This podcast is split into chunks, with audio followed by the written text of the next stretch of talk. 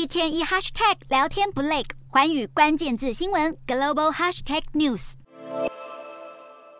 南韩总统尹锡悦日前和电动车大厂特斯拉的执行长马斯克举行视讯会谈，透露了马斯克有意愿在南韩新建电动车的超级工厂。二十八日，他在接受外媒专访时，再次向马斯克信心喊话。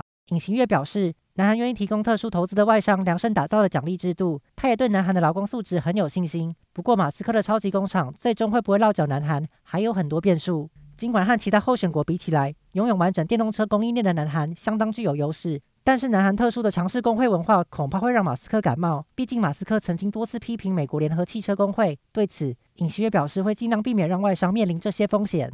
除了工会问题有待解决外，北韩频频试射飞弹，也可能让南韩因为地缘政治的风险而被扣分。因此，能否成功成为特斯拉的应许之地，就看马斯克的判断了。